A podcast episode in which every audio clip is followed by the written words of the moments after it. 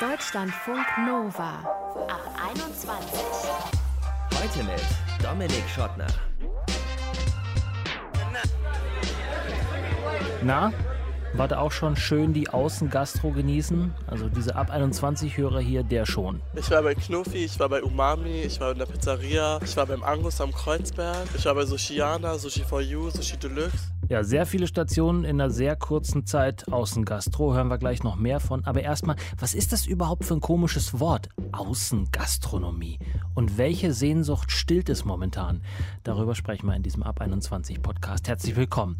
Antworten kriegen wir unter anderem von Caroline Genz von der Humboldt-Uni in Berlin. Sie ist Stadtanthropologin und Geografin.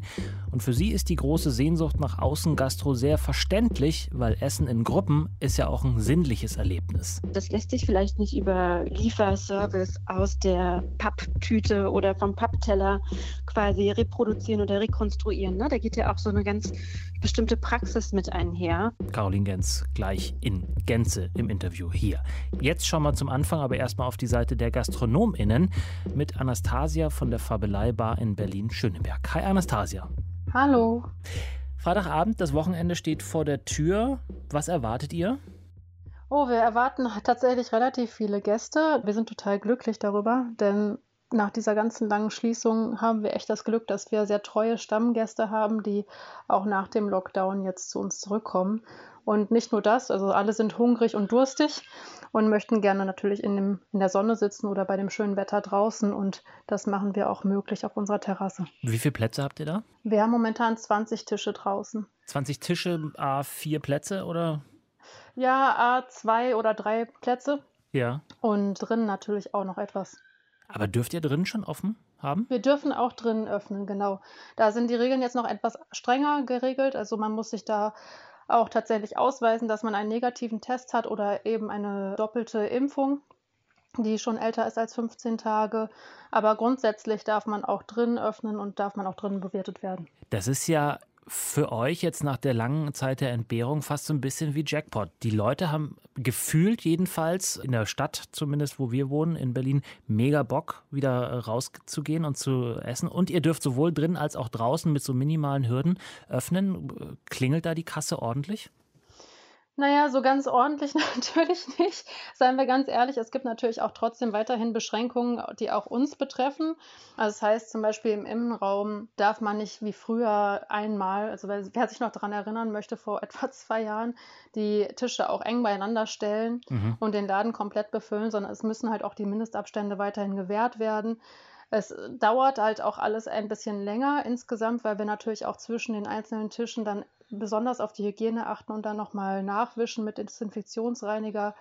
Also das ist halt alles, was bei uns natürlich auch Zeit und Aufwand bedeutet und entsprechend halt auch nicht das, den gleichen Effekt hat wie vielleicht vor zwei Jahren. Mhm. Also die Freude, nehme ich jetzt mal an, ist trotzdem groß, dass ihr so wieder einsteigen könnt oder überwiegt so ein bisschen die, ja wie soll man sagen, der Frust über die Mehrarbeit?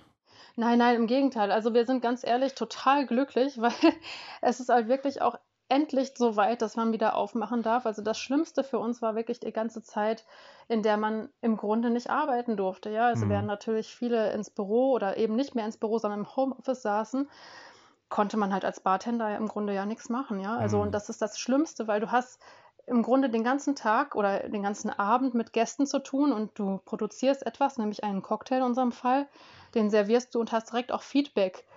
Und das konnten wir im Grunde sieben Monate nicht so machen. Also wir haben in der Zwischenzeit zwar unseren Lieferservice betrieben, aber da schauen wir dann im Zweifel leider auch nicht in die glücklichen Gesichter der Gäste, sondern die schreiben die Tüte dann vielleicht vor die Tür. Eine nette E-Mail, genau.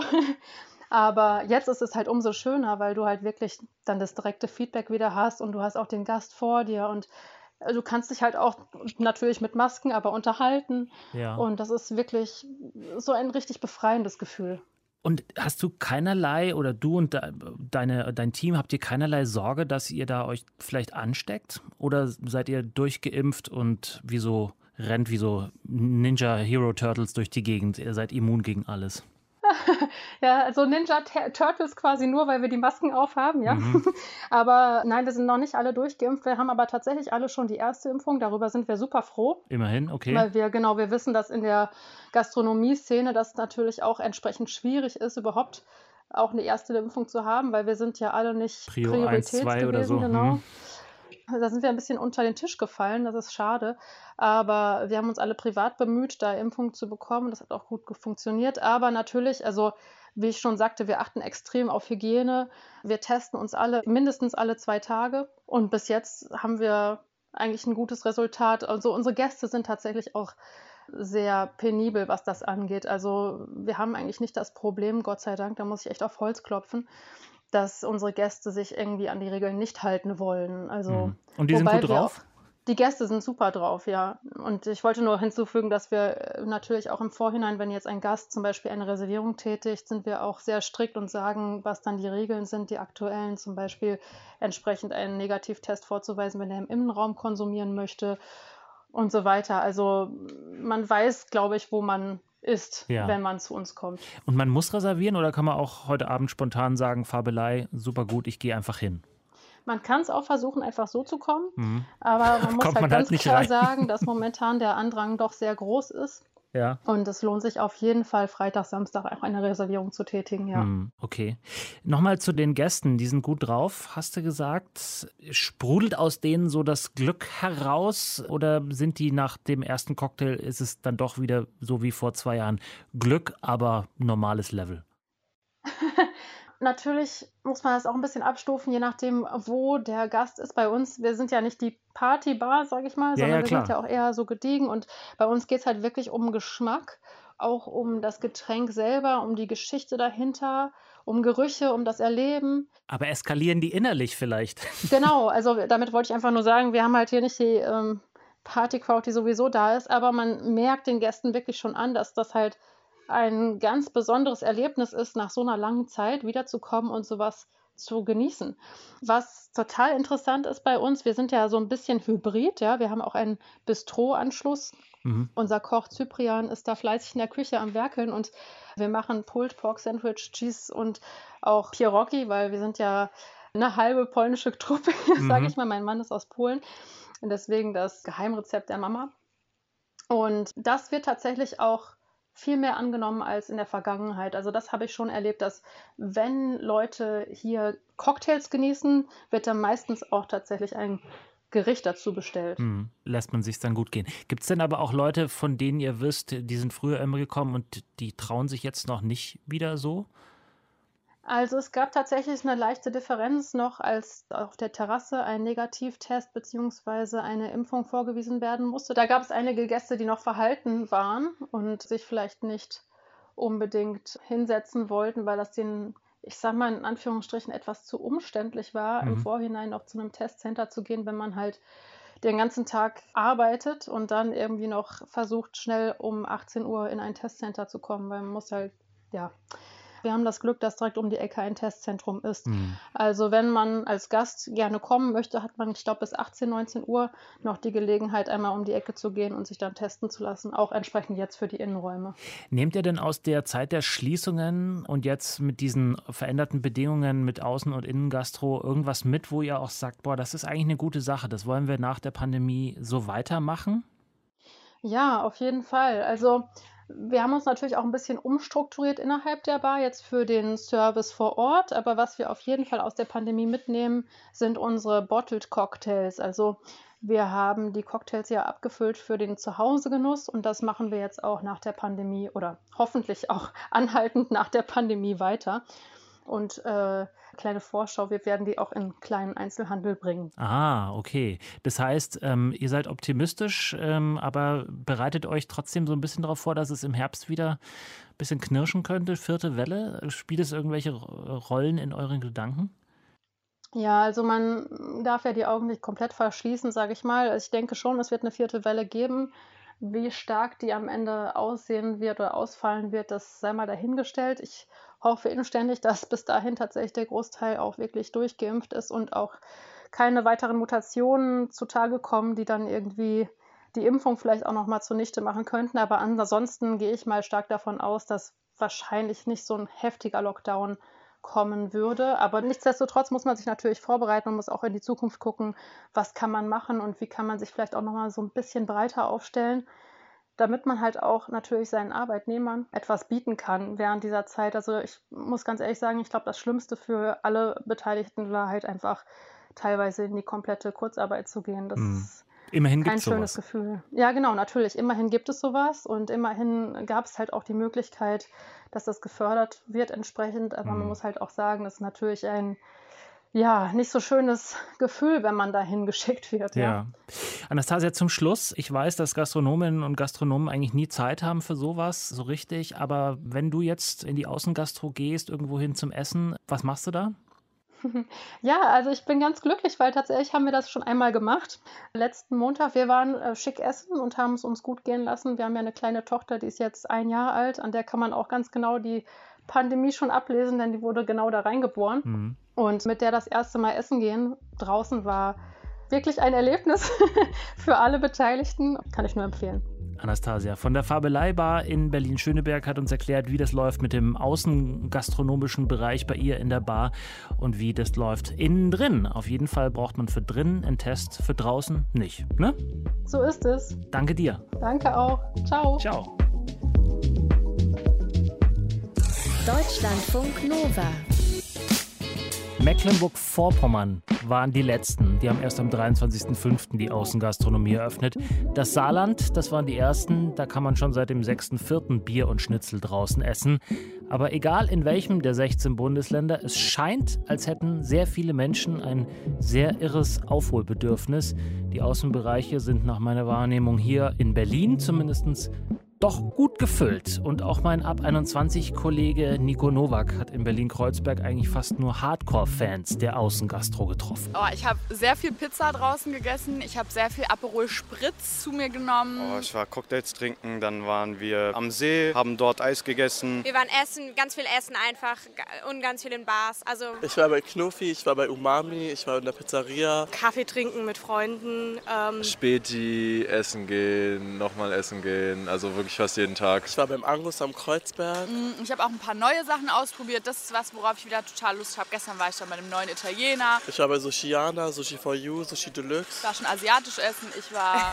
Ich habe alles getrunken und ich habe alles gegessen, was, was, was mir im Weg kam auf jeden Fall. Also es wurde auf jeden Fall schon ausgenutzt. So, und so jenseits von Name-Dropping von Restaurants und Kneipen, warum zieht's euch raus? Ist es nur der Hunger oder vielleicht doch ein bisschen mehr? Nico hat ebenfalls in Berlin-Kreuzberg noch ein paar interessante Gründe aufgetan. Extrem geil, ja. Die Sonne scheint, man kann wieder Geld ausgeben und draußen sitzen. Das ist wunderschön. Äh, das war, ist jetzt mein erstes Mal, dass ich wieder essen gehe, aber es ist schon ein anderes Feeling so. Ich finde auch äh, nicht unbedingt äh, selber essen zu gehen, sondern auch die Leute essen zu sehen. Das finde ich auch einen äh, großen Unterschied. Ich finde es richtig schön, weil endlich wieder Leben in die Straßen kommt. Dadurch, dass die Inzidenz auch runtergeht, ist das jetzt auch einfach, finde ich, ziemlich in Ordnung. Freut mich, aber ich bin ein bisschen verwundert, dass es gefühlt von einem Tag auf den anderen kommt. Ja, mega ungewohnt. Also jetzt nach dem, was war das, seit November oder so war alles zu in den ganzen Monaten. Ist jetzt ein bisschen komisch, wieder draußen zu sitzen, aber richtig schön. Also wir haben es auch alle komplett ausgenutzt in den letzten Wochen. Schön, wenn die Sonne scheint. Aber es war auch schön, das war so interessant zu sehen, dass äh, trotzdem bei zwölf Grad äh, die Leute da irgendwie in Massen äh, draußen sitzen, wo man letztes Jahr wahrscheinlich dann happy mit der Pizza vor dem Fernseher gesessen hätte. Also, aber es ist echt schön. Ich finde es ganz wunderbar, weil ich jetzt erst merke, was für ein großer Teil meines Lebens das ist oder gerade so auch von meiner Freizeitbeschäftigung und Lebensfreude. Und deswegen nutze ich das auch mega ausgiebig. Man trifft halt wieder die Leute, die man etwas aus dem Blick verloren hat. Man hat zwar immer gefacetimed und telefoniert, aber dieses Soziale, man muss sich auch ein bisschen dran gewöhnen, aber es macht auf jeden Fall wieder Spaß. Und auch für die wirtschaftliche Lage. Ich meine, die Leute haben jetzt auch seit letzten November, denke ich mal, fast gar nichts verdient. Die müssen das ja auch irgendwie aufholen.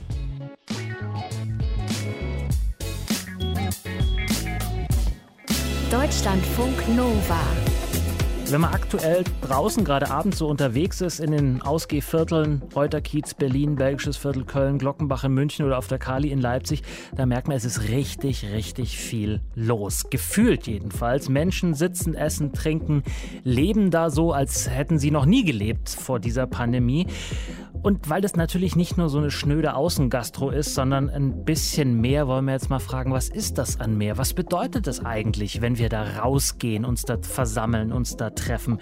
Welche Bedeutung hat dieses Leben auf der Straße für die Städte, für die großen, habe ich eben aufgezählt, aber auch für kleinere Gemeinden auf dem Land? Wollen wir darüber sprechen? Mit Caroline Genz, sie ist Stadtanthropologin und Geografin an der Humboldt-Universität in Berlin. Hallo Caroline. Hallo. Warst du schon draußen essen oder trinken jetzt nach dem Lockdown?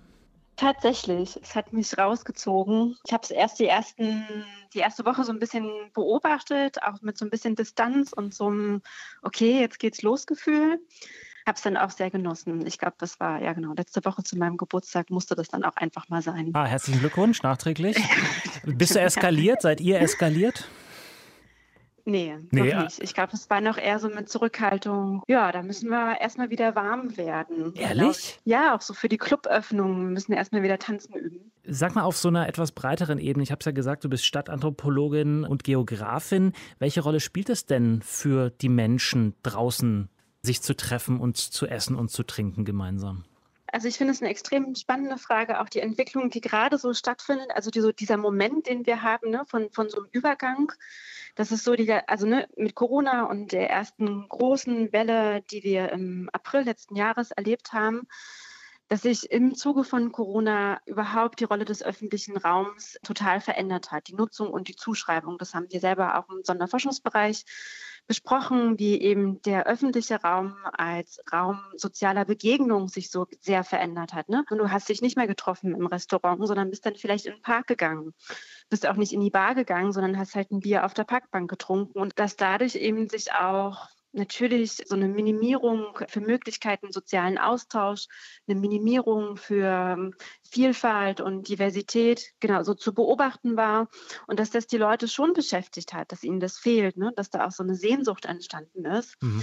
Ich glaube auch so diese, die Eröffnung dieser Außengastro adressiert natürlich diese Sehnsucht, ne? Dass du halt so rauskommst wieder, an die Kultur des Draußenseins auch wieder ne, feiern und genießen kannst und aber auch Möglichkeiten hast, dich wieder sozial zu begegnen, mit anderen auszutauschen, das Treiben auch einfach zu beobachten, das Flanieren, das Lachen, das Feiern, ne, was man so in den letzten zehn bis fünfzehn Jahren in den Innenstädten, vor allen Dingen in europäischen, mehr und mehr ähm, beobachten konnte, was sich auch verändert hat, eben seit den fünfziger Jahren, kann ich ähm, gleich gerne nochmal was zu sagen. Aber den Punkt, den ich dabei machen würde, ist, dass diese Räume von neuen Möglichkeiten sozialer Begegnung natürlich als extrem was Besonderes gerade wahrgenommen wird, als was Exklusives, was, worauf wir verzichten mussten ganz lange. Ja. Was aus so einem magischen Moment zurzeit ein bisschen widerspiegelt.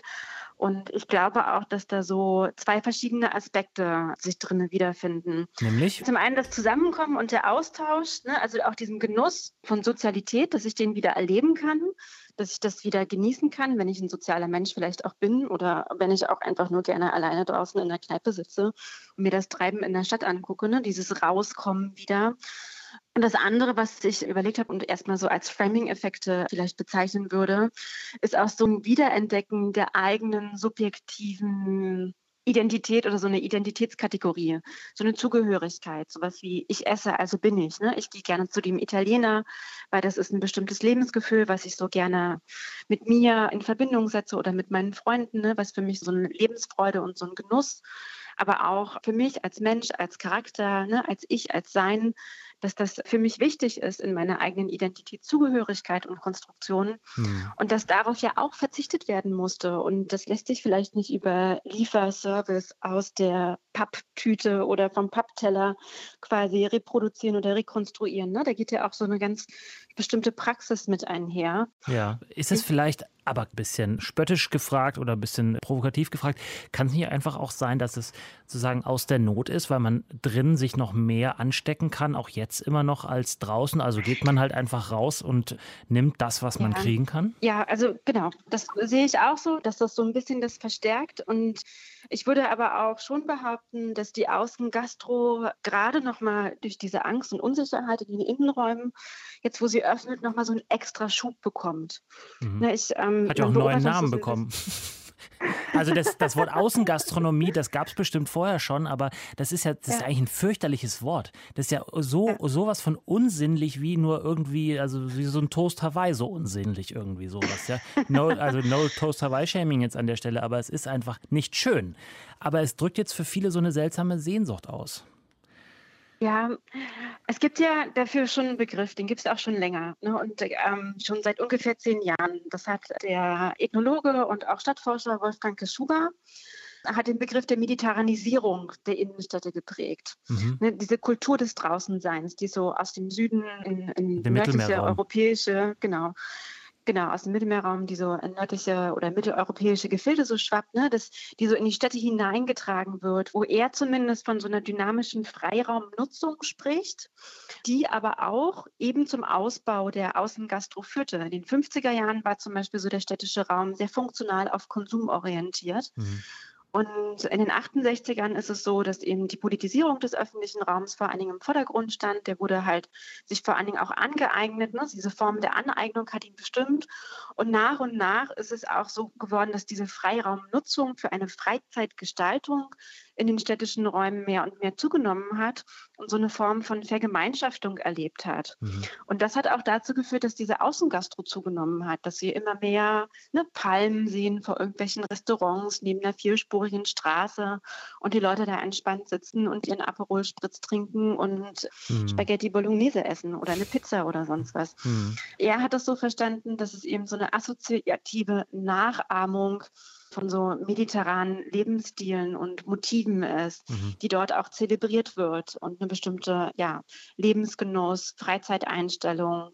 Die Verlängerung auch, des ähm, Sommerurlaubs bis in den späten Herbst hinein mit äh, genau. äh, Unterheizpilzen. Äh, die sind ja eigentlich verboten jetzt. Aber jetzt in der Corona-Pandemie ja. waren sie auf einmal wieder da und erlaubt, um die Außengastronomie genau. möglich zu machen.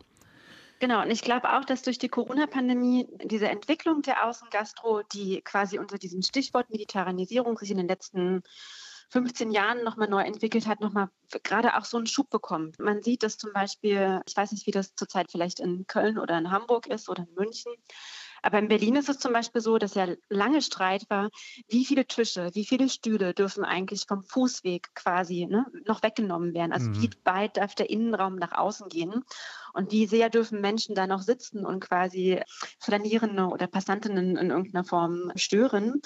Und mir ist aufgefallen, die letzten anderthalb Wochen, dass es so, wie so, so eine kleine Welle so mehr und mehr nach außen schwappt. Diese Räume werden so ein bisschen größer. Die Leute, die uns zuhören und vielleicht in keiner der Großstädte wohnen, sondern in in Erding oder Ebersberg, Oberbayerischen Land oder irgendwo im Bergischen Land nahe Köln, die sagen so, mhm. ja, bei uns gibt es auch Außengastronomie. Unterscheidet sich das irgendwie, das Gefühl, oder ist das das Gleiche, nur eben ein paar Nummern kleiner oder weiter draußen auf dem Land?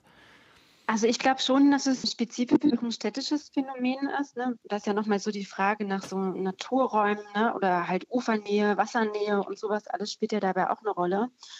Aber wenn es jetzt so um Außengastronomie, um vielleicht auch Kneipenwirtschaft geht ja auch, ne, dass halt auch ein bisschen Essen mit kann.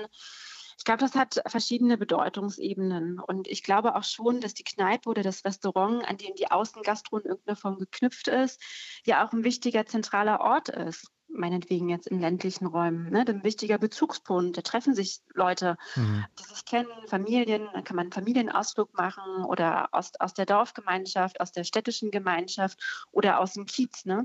Also es ist so ein wichtiger Bezugspunkt, ein sozialer, zentraler Ort, an dem man zusammenkommt. Und diese soziale Bedeutung ist, finde ich, zumindest eine wichtige Bedeutung, die sowohl für städtische als auch vielleicht ländliche Räume gleichermaßen gelten kann und gleichermaßen wichtig ist. Mhm. Also für viele, wo das geschlossen war die letzten anderthalb Jahre und die vielleicht alleine zu Hause sitzen, ne? Wo sind diese Räume eigentlich geblieben? Wo konnten die sich sozial austauschen? Und dass diese Räume wieder zugänglich sind, ob es jetzt genau draußen vor der Tür ist oder innen drinne, ist, glaube ich, auch ein ganz wichtiger sozialer Aspekt. Genau, und das, glaube ich, ist ländlich und städtisch ähnlich gelagert. Und was dieses Lebensgefühl anbetrifft, dass man, ne, also den ganzen Tag halt im Bürokomplex in der Stadt halt vielleicht arbeitet und dann abends mal raus kann, das, glaube ich, schon ist ein also städtisches Phänomen. Sagt Caro Genz, Stadtanthropologin und Geografin von der H U Berlin, hat uns das Phänomen der Mediterranisierung Deutschlands erklärt.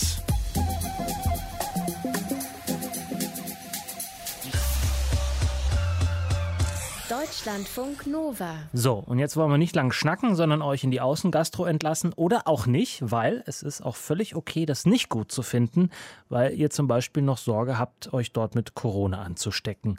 Für alle anderen gilt dann aber natürlich, bitte achtet auf die Regeln. Ich bin Dominik Schottner, vielen Dank für euer Interesse, bleibt gesund und bleibt geschmeidig. Ciao. Deutschlandfunk Nova ab einundzwanzig. einundzwanzig. Montags bis freitags ab einundzwanzig Uhr und auf deutschlandfunknova punkt de.